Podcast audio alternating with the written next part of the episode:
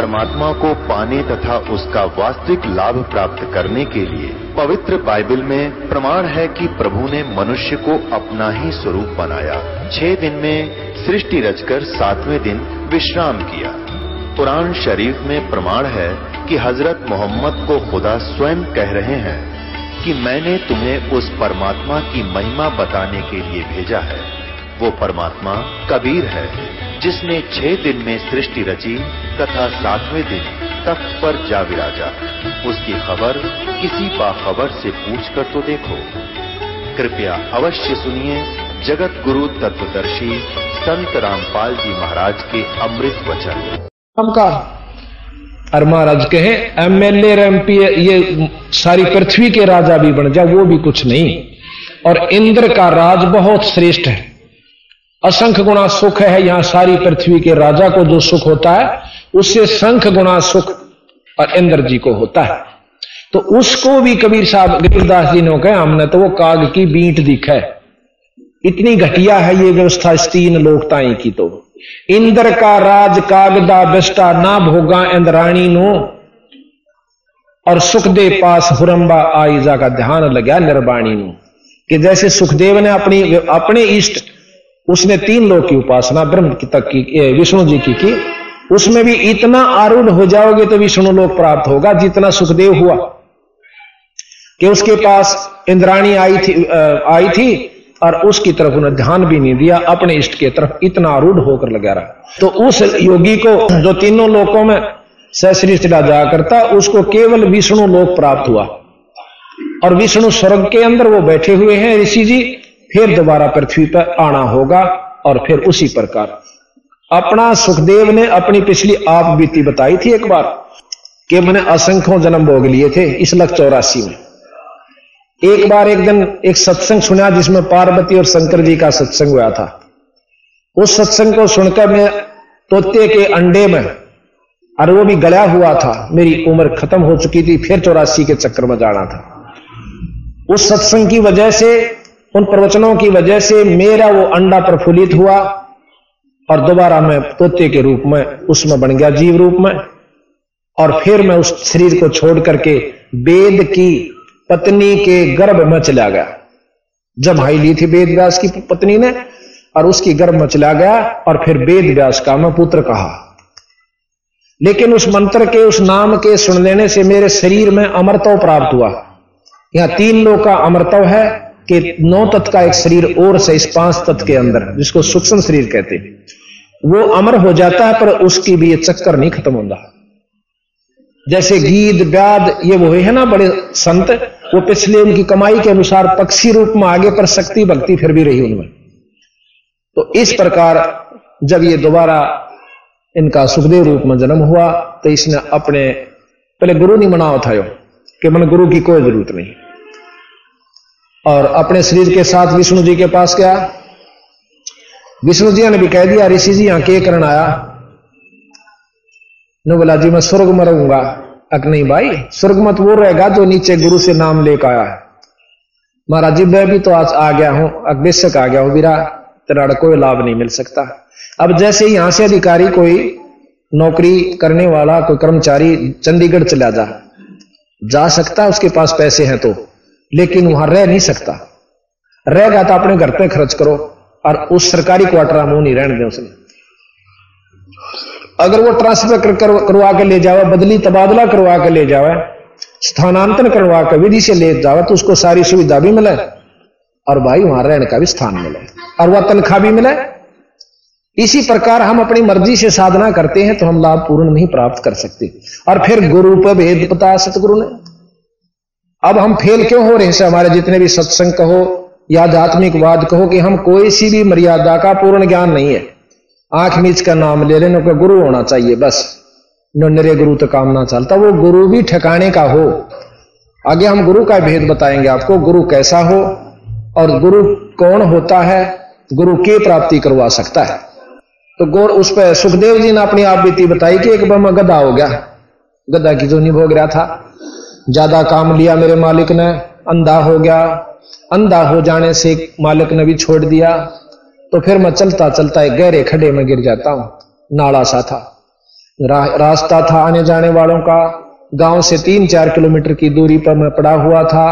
मैंने विचार किया कि कोई भगत आत्मा आवेगा मैंने काट देगा इसमें निकाल देगा। लेकिन किसी ने निकाला नहीं। इक्का दुक्का आवे। उस वो ये विचार करके चला जावे कि मेरे पता निकले नहीं। और मेरे ऊपर पाँव और टेक कह, पूड़ी बना दिया, परली पार हो जाए कहते हैं, मैं सात दिन भुगत कर वहाँ अपना शरीर त्यागा अन्न पानी ना मिलने की वजह से। और फिर वो दिन मुझे याद याद आवस कि एक भी जरा सी भूल कर दी तो ये लख चौरासी फेर खड़ी से त्यार। उस भय के मारे में 24 घंटे परमात्मा को याद रखता हूँ, अपनी साधना में रहता हूँ। तो इस प्रकार सतगुरु कबीर साहब ने बताया कि जटकुंडल ऊपर आसन है। सतगुरु की सैल सुनो भाई। इस शंकर भगवान का एक जटा कुंडली धाम है। आज आपने देखा होगा ना, शंकर भगवान का चित्र दिखाएँगे, जिसमें तो गंगा काट रखी है। ये आपने देख रहे हो कि इसमें तो शंकर भगवान के चित्र में गंगा जी बार आरिश है। जटामत है। ये कबीर साहब महाराज कहते हैं, ये कति भूल बोलिया से न बेरा को नहीं चित्र बनावनिया ने और शास्त्र विद्यों ने।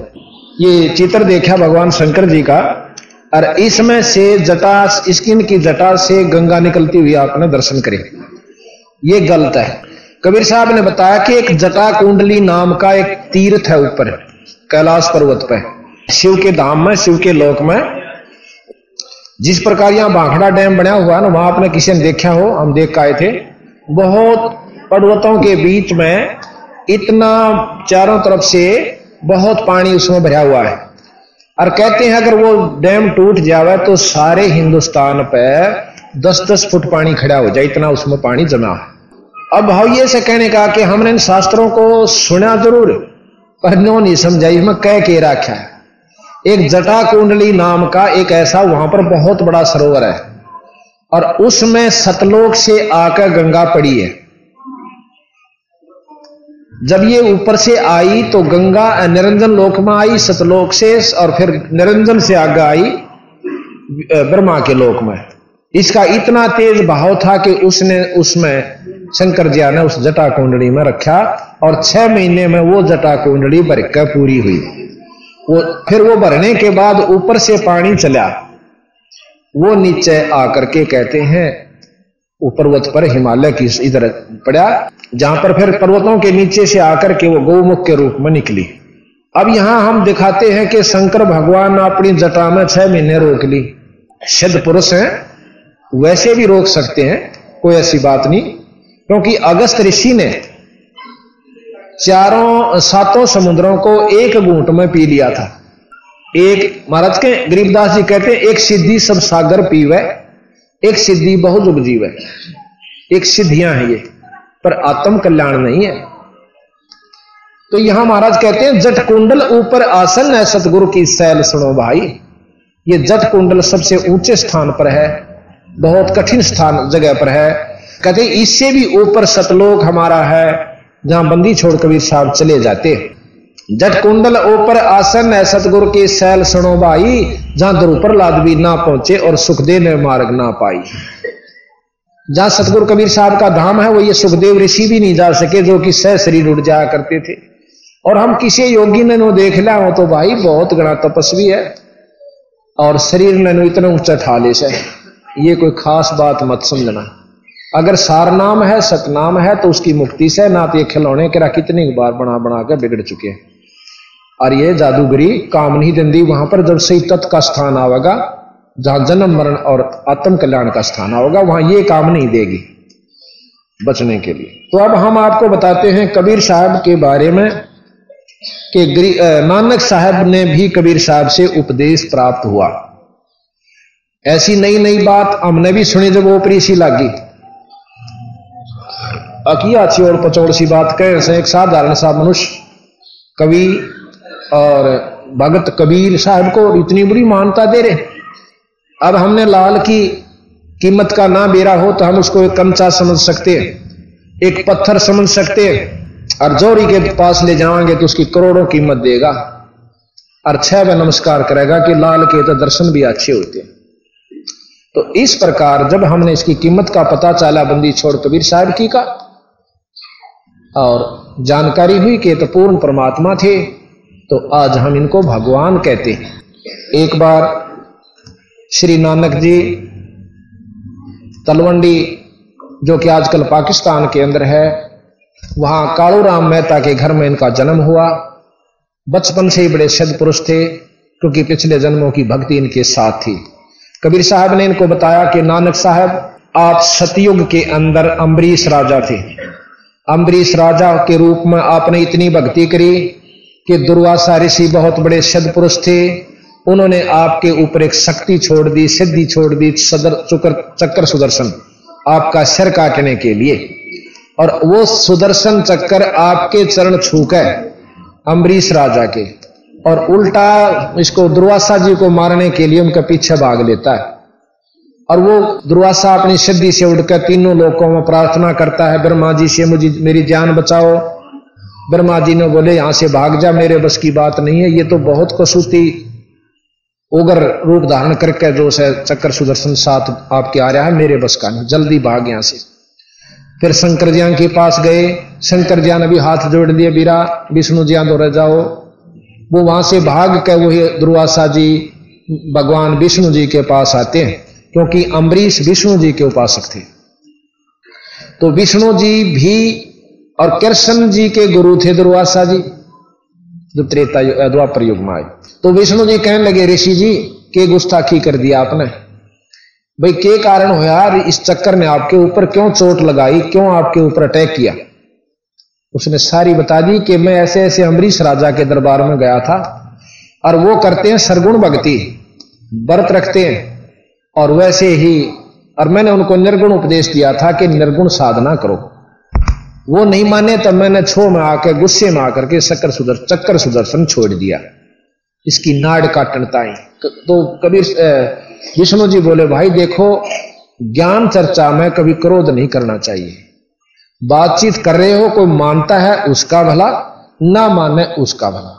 और ज़बरदस्ती ज्ञान आप किसी पर नहीं थोप सकते। ये आप पाप के भागी हो गए और आपने तो नाड़ काटनी चाहिए, वो भी एक भगत की। अगर जाकर उसके पाँव पकड़ ले तो तेरी माफ़ी, सना कति माफ़ी। अब दुर्वासा जी भयभीत खा, भय खा गया कि कदे रास्ते में मार दे मन यू। पा पकड़ने वाला महाराज, मन बख्श दो और आपसे नहीं बच सका तो अमरीश कैसे बचावेगा? कदे कहीं मुझे ये रास्ते में ना खत्म कर दे कि नहीं? कतई नहीं करेगा, उसके पाँव पकड़ ले, और वो ही बकस सके, तन बख्शेगा तो। तो जी वहाँ से वापस चाल पड़ा। दुर्वासा जी अम्बरीश के दरबार में आ जाते हैं। राजा अम्बरीश के चरणा में सर टेक देने का मेरी जान बख्श दो। मेरी जान बख्श दो रिसीवर मेरे से गलती होगी। अम्बरीश ने वो चक्कर सुदर्शन पकड़ का हाथ में और उसके मस्तक का ला दिया ले। तेरा वापिस पर देखे ख्यास करिए। भक्ति के भाव तेरा आ करो कितना बड़ा सद पुरुष हो, कितना साधक हो, कभी भक्ति को भंग करके उबर नहीं सकता। तो ऐसे भी आप नानक जी को बता रहे हैं कबीर साहब कि ऐसे ऋषि भी रहे आप अम्बरीश रूप में पर तेरी मुक्ति नहीं हुई बीरा ये निरंजन तक की उपासनाएँ हैं। आपका दूसरा जन्म त्रेता युग में हुआ। आप जनक विधेयी हुए जो कि सीता जी के पिताजी थे रा, राजा जनक। और आपके अंदर इतनी शक्ति थी कि जाति समय जब यहाँ से आप गए हाँ और राजा जनक जो है सुखदेव ऋषि के गुरु हुए।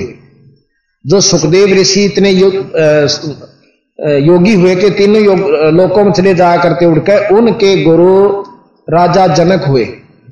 और राजा जनक जाति दफ़ा जब स्वर्ग में जान लागे रास्ते में एक नरक पड़ा था। उस नरक के अंदर जीव बहुत बुरी तरह तड़फ रहे थे। बारह करोड़ जीव उसमें भुगत रहे थे।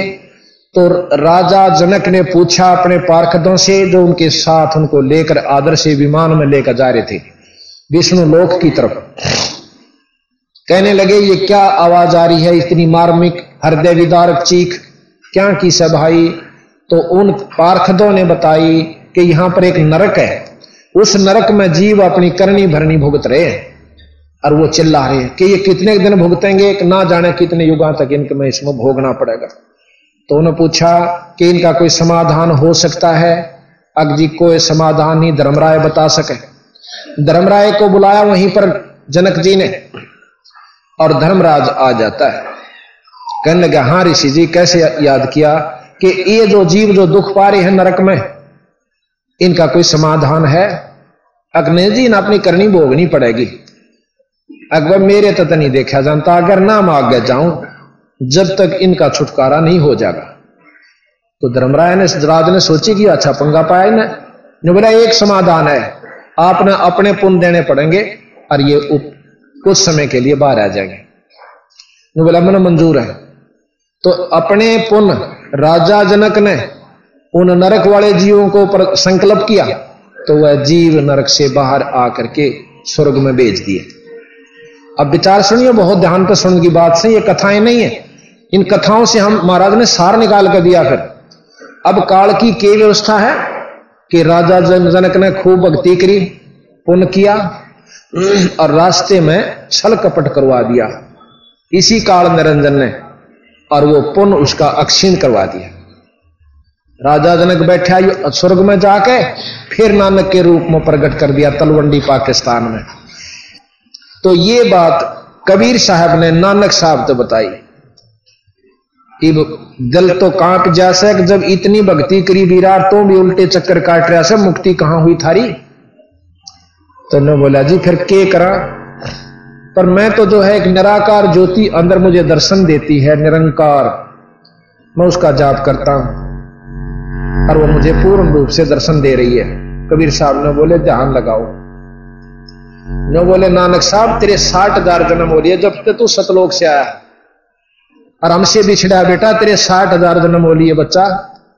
और तू सथाई नहीं हो और तेरे जैसे महान भगत भी चक्कर काटे हैं तो और आम जीव कहाँ मुक्ति की बात देखे, इंतज़ार करते हैं। कहाँ आशा रखते हैं मुक्ति की? नानक साहब का पसीने आए कि, के समाधान महाराज? कि मैं नाम दू, सतनाम मेरे पास है। और जब तेरी मुक्ति हो और काशी में रहता हूँ जुलाया सुबाई काशी के अंदर किसी ने पूछ लिया, कभी तेरा दिल करे तो आ जाना। पर तू निरंकार की जो उपासना करता है, अब ध्यान लगा वो ज्योत। और वेद भी आखिरी परमात्मा की प्राप्ति उस ज्योति के दर्शन बताते हैं। प्रकाश में, तेजो में परमात्मा सहसरार कमल दल में है। सहसरार कमल दल का मतलब हज़ार कमलों वाला, हज़ार पंखड़ियों वाला वो स्थान, जहाँ पर हज़ार ज्योतियाँ न्यारी न्यारी चमक रही हैं। उसको आखिरी धाम और निरंजन धाम चौथी मुक्ति वो योगी प्राप्त करते हैं जब सैन सरार कमल में पहुँच जाते हैं। सैन सरार कमल में ज्योत नज़र आती है। उस ज्योत को देख कर ये भगत जन अपनी आत्मा को प्रसन्न तथा मुक्त समझ लेते हैं। कबीर साहब ने बोले, ध्यान लगाओ, ध्यान लगा तो ऊपर पहुँचे। सारा कुछ दिखाकर निरंजन का लोक, विष्णु का लोक, शंकर जी का लोक, गणेश जी का लोक सब लोग दिखाए और फिर अपने लोक में निरंजन का लोक दिखाया। उसके बाद इस अंड ब्रह्मंड को पार करके अपने लोक में ले गए सतलोक में। वहाँ जाकर के कबीर साहब आसन पर सतपुरुष अपने आसन पर बैठे हुए और कबीर साहब चंवर करते हैं। अब नानक साहब के अंदर विक्षेप आता है कि रब तो ये होना जड़ा नीचे थल्ले बैठा है। ये उत्ते जो खड़ा है कबीर ये तो इसका कोई अनुचर होना, कोई सेवक होगा। इतनी बात मन में आई थी कबीर साहब तो वहाँ बैठ जाते हैं सतपुरुष के आसन पर और सतपुरुष खड़े हो जाते हैं और कबीर साहब पर ऐसे चंवर करते हैं। फिर इतने में विचार कर ही रहा था कि ये क्या हुआ? इतनी देर में कबीर साहब के अंदर वो सतपुरुष समा जाते हैं और केवल कबीर साहब रह जाते हैं। और फिर वहाँ से उसकी सुरत को नानक साहब की जो आत्मा थी, उसको नीचे शरीर में भेज दिया। भाई, इतना देख कर नानक साहब के बहुत कसक हुई कि तूने तो पूर्ण परमात्मा रब को और अपनी अज्ञानता के कारण खो दिया। और जब ईब का दर्शन हो जा तो मैं उसको उनके चरण कमल पकड़ के और बहुत याचना करूँगा। फिर याद आता है कि वो खुद बता के गए कि मैं काशी में रहता हूँ। तो नानक साहब इतने आत्म विभोर हो जाते हैं, इतना मद नशा चढ़ जाता है परमात्मा की उस सच्ची लगन का, कि कहते हैं, वाहे गुरु, सतनाम, वाहे गुरु, सतनाम। कि वो गुरु, जो मैंने ऊपर देखा, अपनी सुरत द्वारा उस लोक में, सतलोक की जो झलमल ज्योति देखी तो ये दूसरे लोकों की जो रोशनी है, वो उससे बहुत फीकी नज़र आई। जैसे ज़ीरो का बल्लभ भी ना रोशनी हो अंधेरे में, वो बहुत काम कर देवा। है साठ का जब वाट का बल्लभ चसेगा तो जीरे वाला चश्बर ज़रूर रहा है, पर उसके ज्योति का रोशनी का महत्व तो नहीं रहता। इसी प्रकार मरकरी बल्ब के सामने साठ वाला भी कुछ काम नहीं करता, पर जग ज़रूर रहा है। उससे ऊपर जब सूर्य निकल आता है तो वो सब बल्लभ काम नहीं करते, और चांदना केवल सूर्य का ही प्रकाश उनके सामने बहुत ज़्यादा होता। है इसी प्रकार जब सतलोक रोशनी प्रकाश सब लोकों में है। अब ये ध्यानते सुनते जाइए जो सातों दिन इस बात को सुनेंगे वो आखिरी दिन के निचोड़ को पूर्ण रूप से पकड़ पाओगा। प्रकाश हर इष्ट का है हर देव का है। हम केवल प्रकाश को देख करके अपनी आत्मा की सफलता तथा कल्याण समझ लेते हैं ये कबीर साहब ने बताया गलत है। अंधेरे में एक मच्छर या तीतली या जुगनू दे, पतंग देख लेते हैं कि ज़ीरो का बल्ब चस गया उसके चारों तरफ़ मंडराते हैं। साठ का जब चस जाता है तो उस ज़ीरो के छोड़ के साठ वाले पर चले जाते हैं। और जब और ज़्यादा बड़ा तेज जाता है, उसको भी छोड़कर वहाँ चले जाते हैं। सबसे पहले उन्होंने जीरे वाले बल्लभ को भी सत्य माना था, क्योंकि अंधेरे में वही काफ़ी था। जब उनको मेरा पता चला कि एक और रोशनी है तो उसको त्याग कर वहाँ पहुँच जाते हैं। इसी प्रकार हमने अभी तक रोशनी सुनी ज़रूर है। शास्त्रों में भी सुनी है, महात्मा बुद्ध की आखिरी उपलब्धि ये है कि मैंने एक रोशनी देखी। उसके बाद उसने कोई ज्ञान नहीं कि कौन सी रोशनी देखी, उस रोशनी कहाँ तक की थी। ये कबीर साहब बतावा कि किस रोशनी का उपलब्धि उन्होंने हुई तो बात यह है कि हमने शास्त्रों को सुना ज़रूर, महापुरुषों की वाणियाँ भी सुनी, उनकी उपलब्धियाँ भी देखी, पढ़ी, परंतु जो बंदी छोड़ते मिलाई तो ज़ीरो और साठ था इस प्रकार के बल्लभ यानी उनकी इस प्रकार वेराइटीज मिली, उनके न्यारे न्यारे ऐसे ऐसे उनमें अंतर था। तो वहाँ से वो इतना आत्मविभोर हो गया कि वाहे गुरु सतनाम वाहे गुरु श्री सतनाम, श्री वाहे गुरु अब वही गुरु मिला, जो मेरे सामने नो कह के गया था कि मैं सतनाम दू तो मेरा छुटकारा हो। ना तो मैंने सुने लिया कि दो जन्म तो मेरे ऐसे हुए जो कि आम व्यक्ति के नहीं हो सकते। राजा अमरीश के रूप में और जनक विदेही के रूप में, नानक जी का जन्म पूर्व जन्म था। अब वहाँ से नानक जी चल चल पड़ते हैं और काशी पहुँचते हैं। कबीर साहब से नाम लेते हैं। कबीर साहब से नाम लेने के बाद उनकी मुक्ति हुई। अब ये बात आप विचार करियो और आपको शास्त्र प्रमाणित देंगे, हम वैसे नहीं कहेंगे। और अपने आप दो चार बार सुन लेने से अंतकरण में यह बात जमा हो जाएगी, क्योंकि हमने और ज्ञान भी तो शास्त्रों से ही अपने अंतकरण में जमाया है, या किसी से कहने सुनने में ही उसको सत्य मानना होगा। कोई अपना ज्ञान तो आपके पास नहीं है।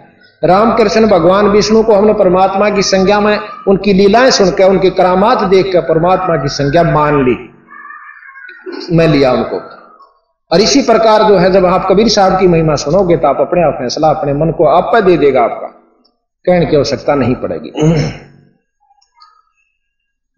तो कहते नानक साहब, वहाँ पहुँचते हैं और नाम लिया। जब नानक साहब का छुटकारा। अब गरीबदास जी अपनी वाणी में प्रमाण देते हैं कि झांकी वेख कबीर की, नानक की ती वाह, और वो सखा का गल पड़ी कौन छुटावता। झांकी किसे कहते हैं? 26 जनवरी के ऊपर आप नारे नारे राज्यों की, अपनी अपनी उस राज्य में जो भी अति उत्तम व्यवस्था होती है, बहुत सुंदर सुजित उसको सज्जित करके, सुसज्जित करके दिखाया जाता है। और उन झाँक, उसको झांकी कहते हैं, झलक कहते हैं। और जो सबसे अच्छी झांकी होती है, उसको पसंद करके इनाम दिया जाता है। इस प्रकार विष्णु लोक की झांकी भी नानक साहब को कबीर साहब ने दिखाई। शंकर लोक जी की भी, शंकर जी के लोक की भी झांकी दिखाई और ब्रह्मा के लोक की झांकी दिखाई गणेश जी के लोक की दिखाई। और सब लोग दिखा के माता और निरंजन ब्रह्म तक की दिखा करके अपने पूर्ण ब्रह्म की तरफ़ वो ले गए। तो वो जो झांकी देखी, वो पूर्ण ब्रह्म का नज़ारा जब देखा तो फिर वह ज्योति जैसे ज़ीरो के बल्लभ को सत मान रखा था। साठ का चसने के बाद, प्रज्वलित हो जाने के बाद वह अच्छी नहीं लगी। वहाँ उसके सौता अट्रैक्शन हो जाता, ये बस की बात नहीं है। आज हमारा मुख्यमंत्री से मेल हो और एक प्रधानमंत्री का नुमाइंदा मिल जाती सा बौड़ा कोई नहीं, सके पाछे न रह जाएगा। तो जब तक हमने जहाँ तक ज्ञान है, उतना अवश्य परंतु जब पूर्ण लाभ का ज्ञान होगा कि सच्चे ये जो संत है, ये परमात्मा हमें ये लाभ दे सकता है तो हम उसकी तरफ़ स्वतः अट्रैक्ट हो जाएँगे। कहने की आवश्यकता नहीं पड़ेगी। अब नानक साहब के बारे में आपको वर्णन देते हैं थोड़ा सा फिर ध्यान सुनिए। और फिर बालाजी, उनके मर्दाना जी दो दोषस थे। उनकी भी वाणी इसमें लिखी हुई है कि उनसे प्रश्न उत्तर हुए हैं कि अंगद राय जी ने पूछा था कि आप तो गुरुजिया के साथ रहते थे, कोई खास बात बताओ। फिर उन्हें बता रखी है। अभी आपको सुनाएँगे। तो नानक साहब ने, महाराज कहते हैं झांकी वे कबीर की नानक की वाह और वो शखा के गड़पड़ी इब कौन छुटावे था हमने कल भी आपको बताया था। पंजाब में भी हमारे आश्रम गरीबदास जी के सौ डेढ़ सौ आश्रम है। गरीबदास जी छुड़ानी के अंदर, जैसे कल बताया था कि चौधरी बलराम जी के घर में, धनखड़ गोत में गरीबदास जी ने जन्म लिया। और इनको जो कबीर साहब ने दा के दर्शन दिए अपने लोक थे सतलोक से, और वो नाम दिया, सब लोक दिखाए, वो वाणी, सारा विवरण जो आख्या देखा, उन्होंने इसमें लिख दिया। कबीर साहब, गरीबदास जी के कम से कम भी बीस पच्चीस आश्रम हरिद्वार के अंदर है। गरीबदास जियों के आश्रम पंजाब के अंदर कम से कम डेढ़ सौ और एक सौ चालीस के आसपास गरीबदास जिया के नाम का आश्रम है। कुटिया है गाँव गाँव में और वहाँ पर इस वाणी का पाठ होता है। अब नानक साहब की वाणी आपने सुनी होगी, ग्रंथ साहब। उसके अंदर क्या है? अड़तालीस घंटे चलती है वो वाणी। उनके अंदर उनतालीस संतों की वाणियाँ हैं। प्रथम नानक साहब की, फिर उनके दस गुरुओं की। सिखों के फिर कबीर साहब की सारे ग्रंथ में चालीस प्रतिशत वाणी है। साठ प्रतिशत में वो दस गुरु जी भी आ लिए और साथ में उनतालीस संतों की वाणी जैसे कबीर साहब, नामदेव जी नाभाजी और मीराबाई और भी बहुत से संतों की है, रविदास जी, इन सबको मिलाकर के एक संग्रह किया गया। तो इन सब का एक संग्रह करके ग्रंथ साहब बनाया गया। उस वाणी के ज्ञान से प्रतिदिन पाठ होते हैं। और गरीबदास महाराज ने अकेले ने 48 घंटे की वाणी लिख रखी है। बस ठीक है। 48 घंटे की। उसी ग्रंथ के बराबर अकेले महाराज गरीबदास की वाणी है, जिसमें जो का तो वर्णन, चार वेद, छह शास्त्र, अठारह पुराण, ग्यारह उपनिषद महाभारत, गीता, भागवत, रामायण और मुसलमान धर्म ये हमें कहाँ तक लाभ देते हैं? और फिर अपनी बताई कि भाई, इस पर काम नहीं चलता। तो इन बातों का ज्ञान नानक साहब को कबीर साहब ने दिया। तो उसके बाद कबीर साहब ने ये पंथ चलाया, जिसको शिष पंथ, सिख कोई धर्म नहीं होता। शिष पंजाबी में शिष को सिख कहते हैं। जो स होता है, पै वाला, उसको ख भी बोला जाता है। जैसे पाषाण हम पढ़ते हैं तो पाखान भी कहते हैं। पाषाण। तो इसी प्रकार अक्षीर कहते हैं, उसको खीर भी कहते हैं। खीर लिखा जाता है तो पेट, पाड़ा, स और रे, इसको खीर कहते हैं। अक्षीर भी कहते हैं शीर भी कहते हैं। यानी स जो है, ये दोनों तरफ़ बोला जाता है तो सिख कहा, जो उपदेशी होते हैं, उनको शस कहते हैं। अब फिर बाद में दसवें गुरुजिया ने उनकी अलग से वेशभूषा बना दी, वो वेशभूषा शख नहीं है। जो शस होते हैं वह शक बड़ी तेज कर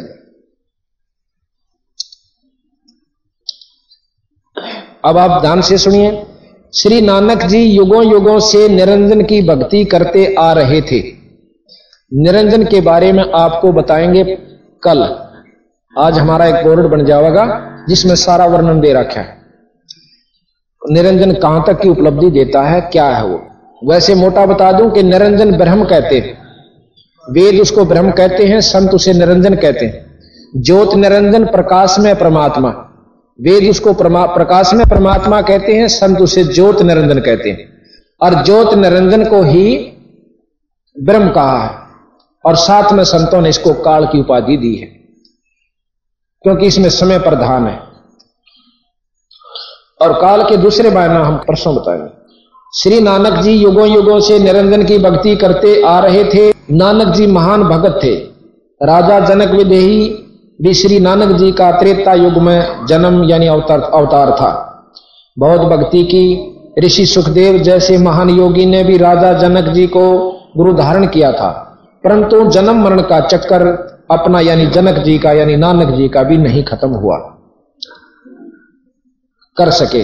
राजा अम्बरीश भी नानक जी का ही पहला जन्म का, यानी त्रेता युग में, सतयुग में जन्म था।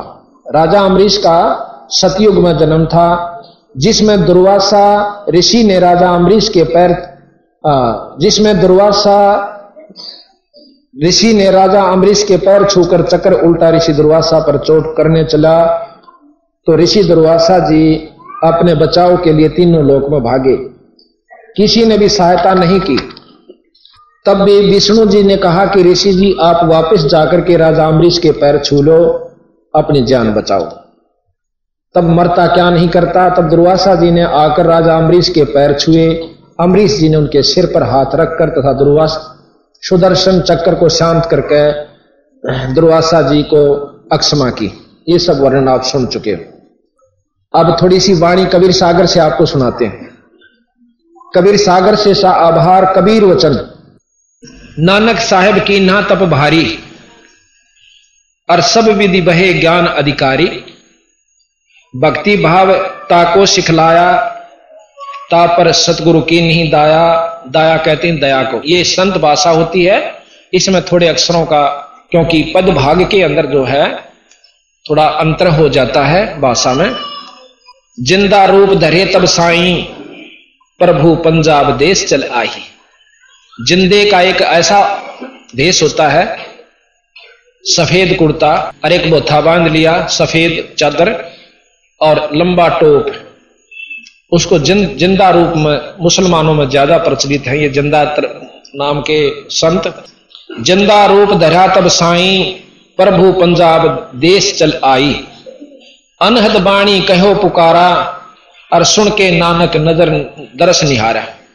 नानक साहब बैठे थे कबीर साहब इतनी दूर बैठ के अपनी ये बात सुनाने लागे कि जिस प्रकार गरीबदास जी ने कहा कि अदली आरती अदल पठाऊं, युगा युगा का लेखा लाऊं जा दिन ना थे पिंड नहीं प्राणा, नहीं पानी पवन जमी समाना कच्छ मच कूरम ना काया, चंद सूरज ने दीप बनाया, शेष महेश गणेश ना ब्रह्मा, नारद सारद ना विश्वकर्मा, सिद्ध चौरासी ना तैतीसों नौ अवतार नहीं चौबीसों, पाँच तत्व ना ही गुण तीना, नाद बिंद ना ही गटसीना चित्रगुप्त ना कृत्रम बाजी ये धर्म राय ना पंडित का जी भाई धू कार अनंत युग बीते जादन कागज़ कहो किन चीते। फिर कबीर साहब ने पूछा कि आप कहाँ थे जब कुछ भी ना था? जादिन थे हम तख्त खवासा, तन के पाजी सेवक दासा, शंख युगन पर लो परवाना परले हुआ शंखो युग। हम सतपुरुष के संग रहना। दास गरीब कबीर का चेहरा, सतलोक अमरापुर डेरा। कहते हैं गरीबदास जी भी कि मैं अपने परमात्मा कबीर साहब का सेवक हूँ और वही कबीर साहब सतलोक के मालिक तथा अनंत कोट ब्रह्मंड के परमात्मा है। गरीबदास जी अपनी वाणी में कहते हैं, अनंत कोट ब्रह्मंड का एक रति नहीं बहार और सतगुरु पुरुष कबीर हैं भाई कुल के सर्जनहार। तो यहाँ कहा कि अनहद बाणी कियो पुकारा, इस बाणी ने सुनकर नानक जी ने करड़े करड़े देखे, क्योंकि कहने लाग रहा से। सुनकर अनहद बाणी कियो पुकारा, सुनकर नानक दरस निहारा। सुनकर अमर लोक की बाणी और जान पड़ो यो परम परम पुरुष ज्ञानी। नानक जी ने समझा कि पूर्ण संत है। ये तो बहुत ऊँची की बात कहे से। तो नानक साहब पूछण लागे, आवो पुरुष सतगुरु ज्ञानी अमर लोक की हमने सुनी ना बाणी। वो सतलोक नहीं जाना हमने कौन सा होश है और किसी शास्त्र में ज्ञान नहीं पाया।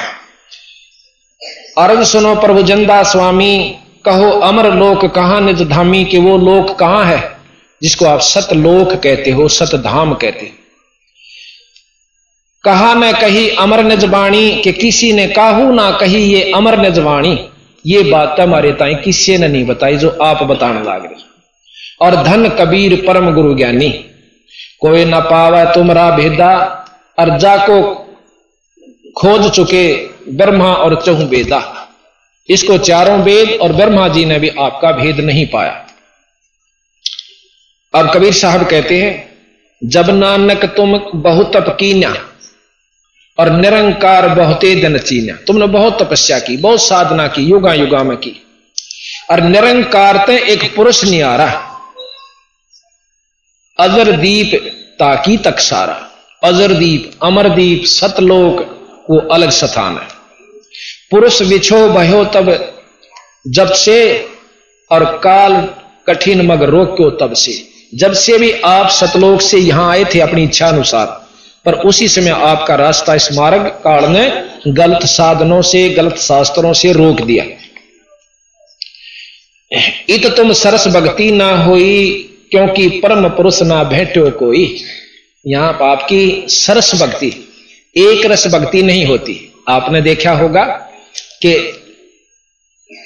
आपने बहुत सी साधन नाटक भी सुने होंगे कि विश्वामित्र जी ने तप किया, बहुत जाजूल तप कर लिया।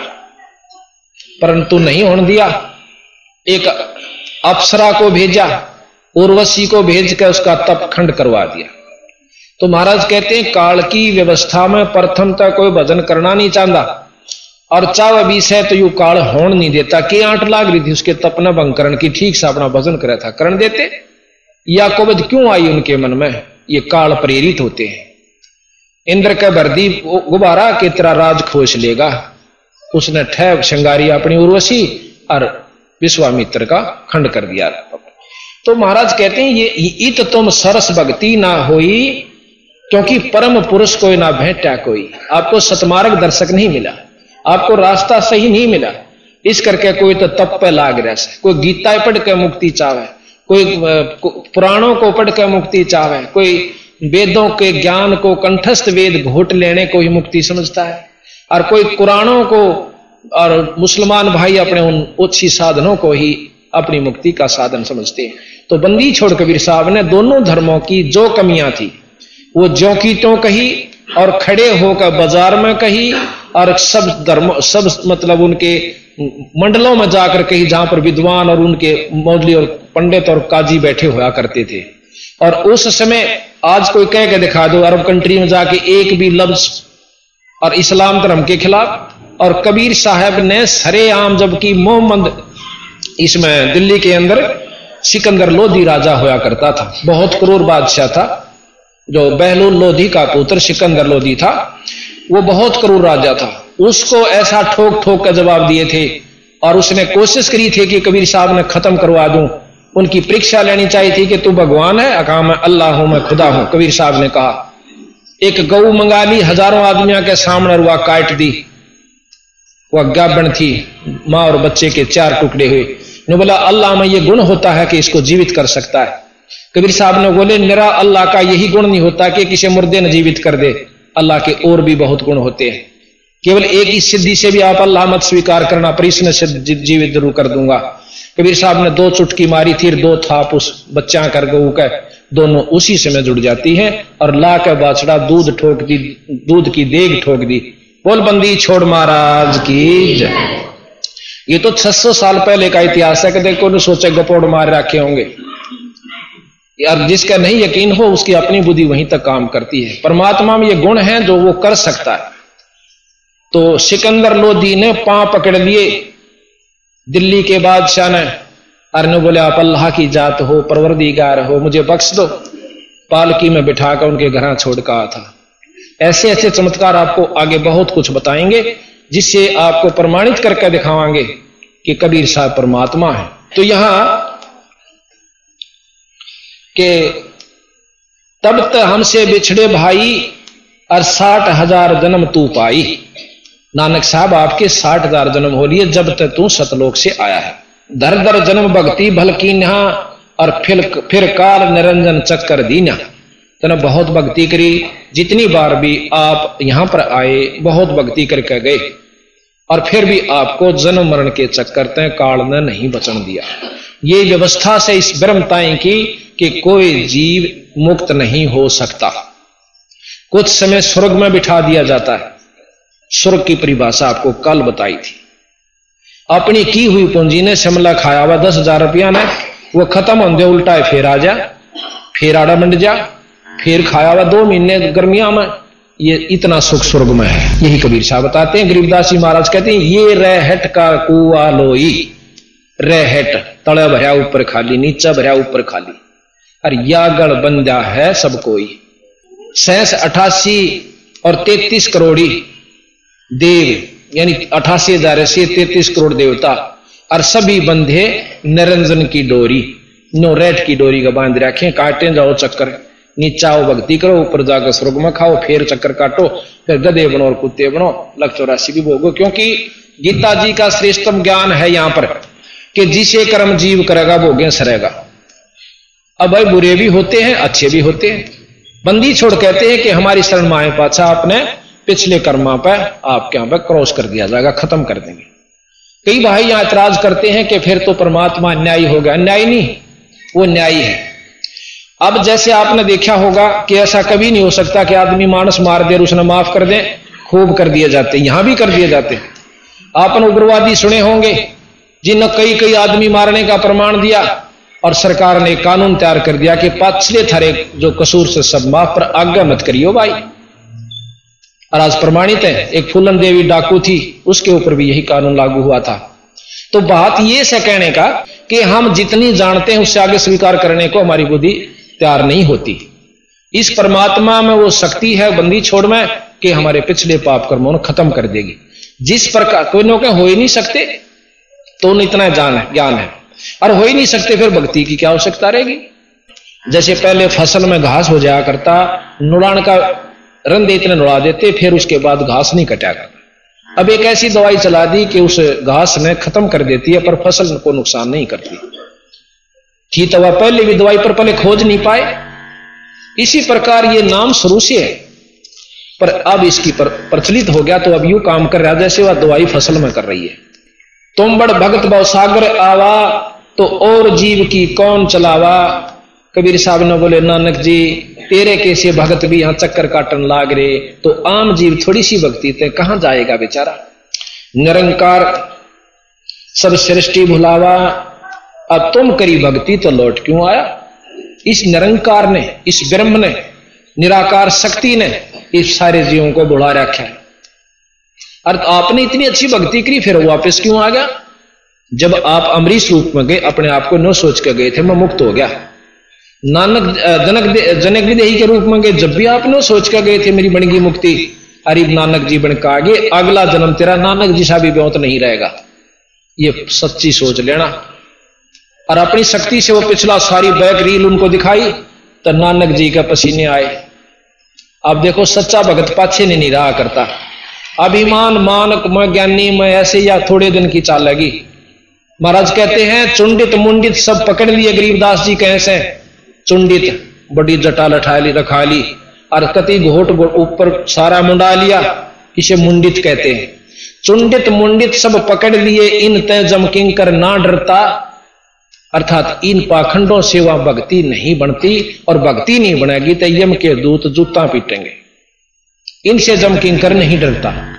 नानक साहब फिर कहते हैं, धन पुरुष तुम यह पद भाखी, यह पद अमर गुप्त कहाँ राखी? कि ये तो बहुत गजब बात थी यह गुप्त रहेगी थी आज तक। जब लग हम तुमको नहीं पावा, अगम अपार भरम फैलावा। कहो गोसाई, हम ते ज्ञाना, परम पुरुष हम तुमको जाण्या। धन ज़िंदा प्रभु पुरुष पुराना, और बिरले जन तुमको पहचाना। नानक साहब कहते हैं, कोई बिरला ही आपको पहचान सके। हम तो उन तरह जी हाँ के तीर काट कर ठह मारा दस साल है, और उसने भगवान स्वीकार कर लेंगे। और इन्होंने वो काम करके दिखाए जो कृष्ण अरबी फेल हो गए थे, उस काम पर नहीं हुआ। जगन्नाथ का मंदिर, ये प्रमाणित है। भगवान विष्णु जी के अवतार थे, बुद्ध। और बौद्ध के जो अवतार गया, उसने कहा था, एक राजा था इंद्रदमन। सपने में उसको दर्शन दिए, वो उसका उपासक था कृष्ण जी का, कि मेरा मंदिर जगन्नाथ में बनवा दे। अब राजा ने वही आज्ञा मान के अपने इष्ट की और जगन्नाथ के मंदिर की स्थापना करवा दी। पूरा मंदिर बहुत पैसे सुजित, बहुत अच्छी ढंग से, सुंदर ढंग से उसको बहुत पैसा लगाकर सुसज्जित करके उसको बनवा दिया। समंदर की लहर आई, उस मंदिर को जड़ से उखाड़ कर ईंट भी नहीं पाई। उसने फिर दोबारा बनवाया, चार पाँच बार मंदिर बनवाया गया, पर समुद्र ने यही काम किया। आखिर में राजा जो से हताश होकर बैठ जाता है। कबीर साहब जाते हैं कि राजा वो मंदिर बनवा ले। मैंने हाँ पर रखी है कृष्ण सी से कि मैं तेरा मंदिर बनवा दूँगा। तो राजा इंद्र दमन हाथ जोड़ ले सैने बोला, जी ना, मैं तो अपना खजाना भी बर्बाद कर चुका हूँ, अब समुद्र बन नहीं देता। स्वामी जी बना मैं ज़रूर दो। अब भाई समुद्र को मैं नहीं आन दूँगा। पर कहा विश्वास हो? एक धोती कुर्ते वाला छोटा एक आम, आम व्यक्ति और कृष्ण जी इतनी महान शक्ति यू कैसे बनवा दे? पर बोला बस ये दो जोड़े हाथ आप अपना रोटी खाओ भोजन पाओ और आराम करो। कबीर साहब ने बोले बात सुन दे भाई मंदिर बनवावा ना तो वहाँ मिलूँगा काशी में और आज ये जुलाहे के घर में मेरा जन्म से और ऐसे ऐसे मैं। तो बोला भाई ठीक से रात्रि में सौपन दिया कृष्ण भगवान ने, फिर कि ये जो संत आपके पास आया था, ये अनंत कोट ब्रह्मंड के भगवान से, ये जो चाहे सो कर सकते हैं, आप इनसे मंदिर बनवा लो। अब राजा ने फिर कोशिश करी, ढूंढे महाराज जी मिल गए स्थान जहाँ बता कर गए थे। मंदिर शुरू हो गया, मंदिर तैयार हो जाता है। समुद्र जहाँ से चढ़ कर आता था, वहाँ महाराज कबीर साहब ने अपना एक पत्थर सा गिरवा के, वहाँ एक चौतरा सा बनवा लिया, उस पर बैठ जाते। अब समुद्र कहते हैं, बहुत ऊँची, जैसे ज्वार बाटा आपने देखा होगा, सैकड़ों फुट समुद्र उठ जाता है। जब ये साइक्लोन आता है ना, बहुत मतलब हजारा किलोमीटर तक उस पानी का बहाव आकर के बर्बादी कर देता है। उस समय इतना ऊँचा उठा, कबीर साहब ने अपनी शक्ति से ऐसे कर दिया। वो ज्यो का तो रुक गया, जैसे जाम हो जाता है। अब समंदर के ऊपर का रूप बना करके बाहर आवे और हाथ जोड़ दे से नो कहे, परम पुरुष हे परमात्मा, आप कौन शक्ति हो? मुझे आगे जाने दो। की करेगा भाई? कि इस मंदिर ने ढाऊँगा। अरे भले पुरुष, मंदिर आश्रम बनवाया करें, ढाया करें। इतना नीच काम करे तो। अगजी इस कृष्ण ने मेरी मर्यादा भंग कर रखी समुद्र की। क्यों कर भाई? कि जब ये राम रूप में आए थे, इन्होंने ज़बरदस्ती तीर के बल पर मेरे पर रास्ता मांगा था। और वो बदला मैं लूँगा जी। अकीस यू तो ढा नहीं सकता। चल, ढा ले तो। अब कहाँ बसावा थी कि तभी तो मैं आपके पास आया हूँ, मेरी नहीं बसानती तो मुझे बदला दिवा महाराज कि उसकी द्वारकापुरी ने डबोले। आज भी प्रमाण है, द्वारका समुद्र ने डबो रखी है, और वहाँ जगन्नाथ के मंदिर से समुद्र नहीं ढाता उसको बचा रखा है।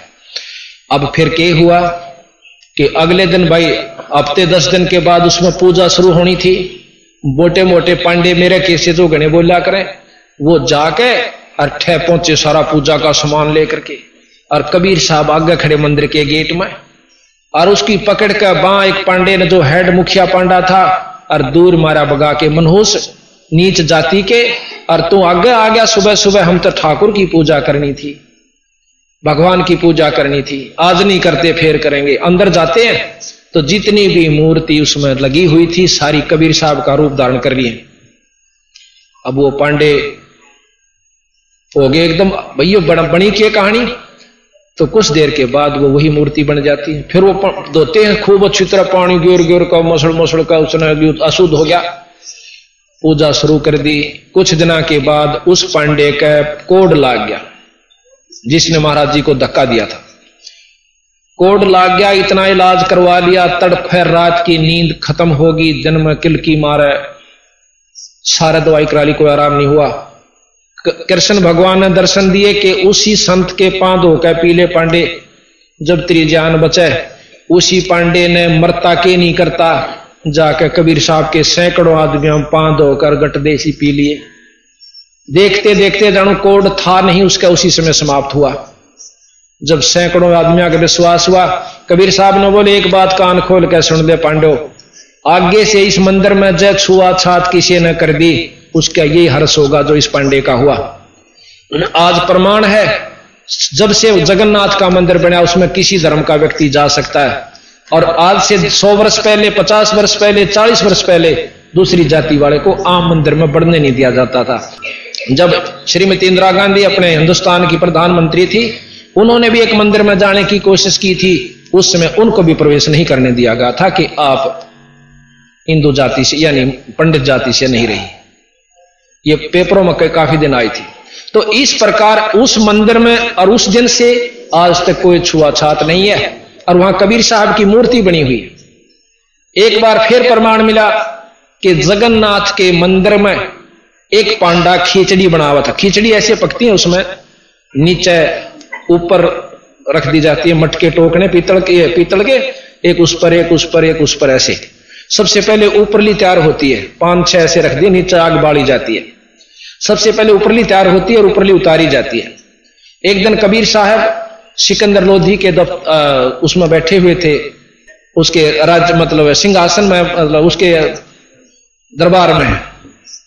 सिकंदर लोधी के दरबार में कबीर साहब, रविदास जी दोनों बैठे हुए। और और भी जैसे वहाँ होते हैं, वज़ीर हुए, सिपाही हुए, उनके रिश्तेदार काफ़ी बैठे थे। एकदम कबीर साहब खड़े होकर के अपने पाँव पे अपना पानी डालते हैं, लोटे मत। तो सब कहने लगे, महाराज, क्या हो गया? क्या लग गया पैर के? अकने कुछ नहीं लगा। जगन्नाथ के मंदिर में एक पांडे का पाँव जड़े था। खिचड़ी पड़ गई उसके ऊपर तो मटका उतर के पड़ के, और उसने बुझाऊ, सुना बेचारा मर जाता जड़ के इतनी तेज आँख थी उसकी। अब शेख तकी जो सिकंदर लोधी का धार्मिक गुरु था, वो एकदम हंसा अब देखो जी, मूर्ख की बात कैसे? पानी गेरा पाप है और बुध पांडे का पाप। इसका पता करवाओ। उसी समय दो घुड़ ऊँट सवार भेजे। कबीर साहब ने नाम बता दिया कि इस नाम का पांडा और ये समय ये तिथि। वो समय तिथि, समय सारा नोट करके वो चाल पड़े। वहाँ जानते वो पांडा पूछा कौन है? मैं सु भाई। कि तेरे पां है, कोई खिचड़ी पड़ गई थी यानी मटका फूट के पड़ा था? आ कहा? किसने बचा कबीर साहब ने। कौन कबीर कि काशी में रहने वाले बंदी छोड़ कबीर कि वो यहाँ कैसे आए? कि वो तो रोज आते हैं एक बार। दर्शन यहाँ पर, सब काशी के सभी ने पूछ लो। एक बार सबको दर्शन देगा जहाँ सब आवे किसी बार रूप में। और वो कहा थे कि यहाँ खड़े थे मेरे साथ में और पानी ले रहे थे, जैसे बर्फ़ का होया करे शीतल हेम पानी। जल, और उसमें घेर दिया तो मेरा पाँव बुझा।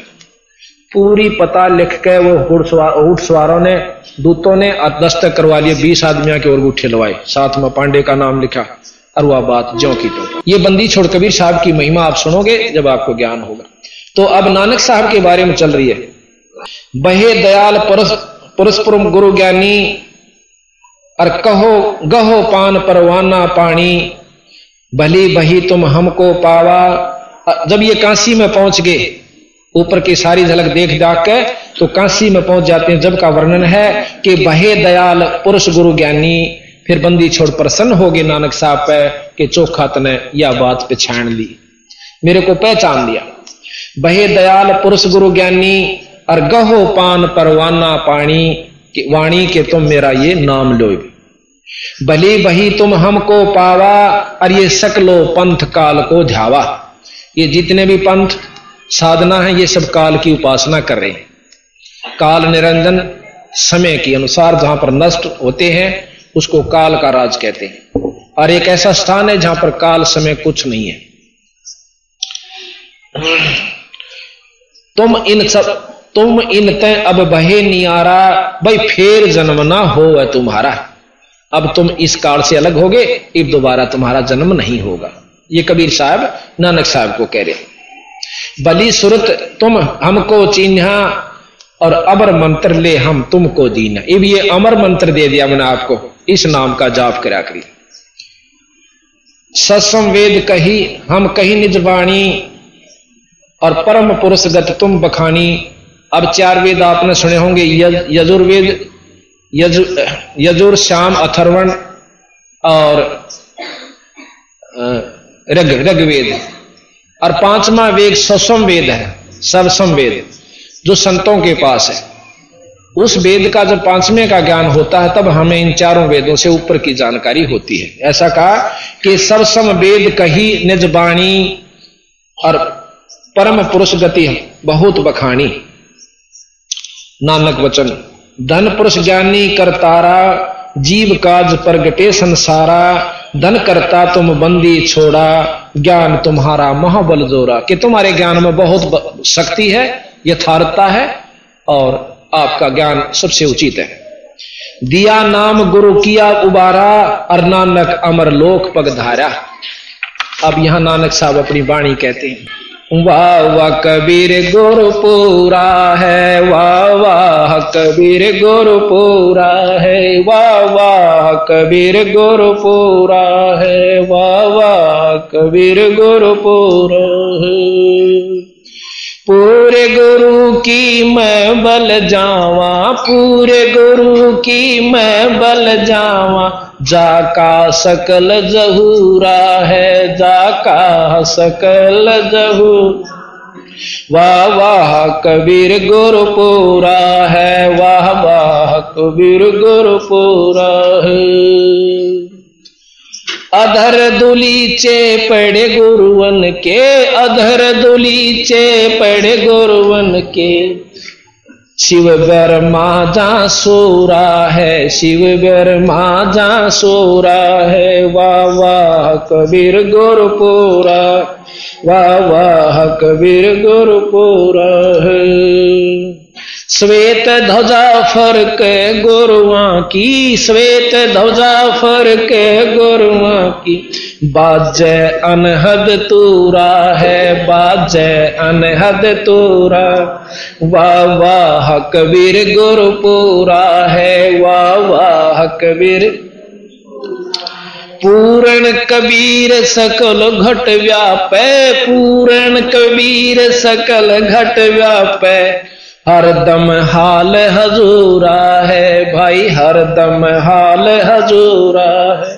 वाह वाह कबीर गुरु पूरा है, वाह वाह, पूरा है। नाम कबीर जप बड़ भागी, नाम कबीर जप बड़ भागी। नानक चरण का धूरा है, नानक चरण का धूरा वाह वाह कबीर गुरुपुरा है वाह वाह कबीर इस प्रकार अब हम प्रमाणित आपको कबीर नाम की महिमा वेदा अनुसार बताएँ। यजुर्वेद में कबीर साहब की महिमा गाई गई है, जिसका भाष्य भाषा स्वामी दयानंद जी ने किया है। प्रथम भाग यजुर्वेद के इसको ध्यान से लेना। ये पढ़ा जावा, इतना नज़दीक लेंस कर लेना। यजुर्वेद के पाँचवें अध्याय का, बत्तीसवें श्लोक में आप देखोगे स्वामी जी के द्वारा भाषा भाष्य है ये। उनका सरलार्थ किया हुआ और भावार्थ अब ये ध्यान से देखिए स्वामी जियों का सत्यार्थ प्रकाश भी हम आपको बताएँगे, दिखाएँगे। इसमें बुराई मत समझना। जो की त्यों बतावांगे, जो इसमें लिख रखा ये अभी आपने यजुर्वेद में और श्याम वेद के अंदर कबीर शब्द की महिमा का ज्ञान हुआ। ये सामने, जैसा कि पहले गोरखनाथ और कबीर साहब की गोष्ठी हुई थी गोरखनाथ जी त्रिशूल के ऊपर बैठे हुए हैं और कबीर साहब बहुत ऊपर पहुँच जाते हैं अपनी इस धागे के साथ। जब गोरखनाथ जी ने अपनी हार स्वीकार की तथा यथार्थ ज्ञान को समझा, सुना और आत्म कल्याण करवाया। दूसरे रूप में पहले उसे एक मछली के रूप में हाँ वार्ता हुई थी कबीर साहब तथा गोरखनाथ जियों की। गोरखनाथ जी ने अपनी सिद्धि अजमानी चाहिए थी कबीर साहब के साथ के ये नहीं जानते होंगे। कबीर साहब से कहने लगे कि मैं एक सिद्धि अपनी दिखाऊँगा, आप मुझे पहचानना। जल के अंदर मछली बन गए थे। मछली का रूप धारण कर लिया, कहने लगे मुझे ढूंढ लेना। कबीर साहब ने उनकी पकड़ कर मुंडी बाहर काट दिया, जैसे भी आपने मछली रूप देखी। और फिर कबीर साहब को गोरखनाथ जी कहने लगे, मैं आपको ढूंढूँगा, आप भी अपनी सिद्धि दिखाइए। कबीर साहब कहते थे कि सिद्धि की आड़ अनजान व्यक्ति लिया करें। बाकी आप मुझे ढूंढ नहीं सकते। चार वेद नहीं ढूंढ सकते, आप तो क्या ढूंढोगे? महाराज, पानी में पानी मिल जाते हैं। कहते हैं, यह भी एक सिद्धि होती है, एक सिद्धि पाँचों तत् नीरम। एक सिद्धि ऐसी होती है जो पाँचों तत्व नीर हो जाते हैं। पानी बन जाता है। यह बहुत बिरले साधु को उपलब्ध होती है, बहुत ही बिरले को। तो इस प्रकार कबीर साहब ने गोरखनाथ जी को समझाया। अभी आपने नानक साहब के बारे में जानकारी हुई थी कि उन्होंने कबीर के नाम कबीर जप बड़ भागी, नानक चरण का अधूरा है। तो कबीर नाम की महिमा आपने वेद में देखी यजुर्वेद में। पाँचवें अध्याय के बत्तीसवें श्लोक का जो का तो अब टीवी के ऊपर आपके सामने आया था। इसमें आप पढ़िएगा देखिएगा कि कभी आ, स्वामी राम आ, स्वामी दयानंद जी कहते हैं कि वो परमात्मा जिससे सारी सृष्टि चेतन है अभी मैं आपको पढ़ के भी सुनाता हूँ। यजुर्वेद, जो कि आपने देखा इसमें, अब पढ़ के भी सुनाता हूँ। बत्तीसवें श्लोक पैंतीस पाँचवें श्लोक का बत्तीसवां श्लोक, पाँचवें अध्याय का बत्तीसवा श्लोक है। हम इसमें क्रिटिसाइज नहीं करेंगे। जो की तो बताते हैं, यही हमारे कबीर साहब गरीबदास जी ने किया कि जो की तो बात उन्होंने बताई, कोई अपनी तरफ़ से नहीं मिलाई। अब यह संस्कृत तो अपना आंदी नहीं। पढ़ांगे तो गए गलत सलत पढ़ी। हम इनका सरलार्थ कर रखा स्वामी जी ने वो बता दा कि हे जगदीश्वर, जिस कारण आप कांतिमान हैं, खोटे चनन वाले जीवों के शत्रु व क्रांत परजय हैं।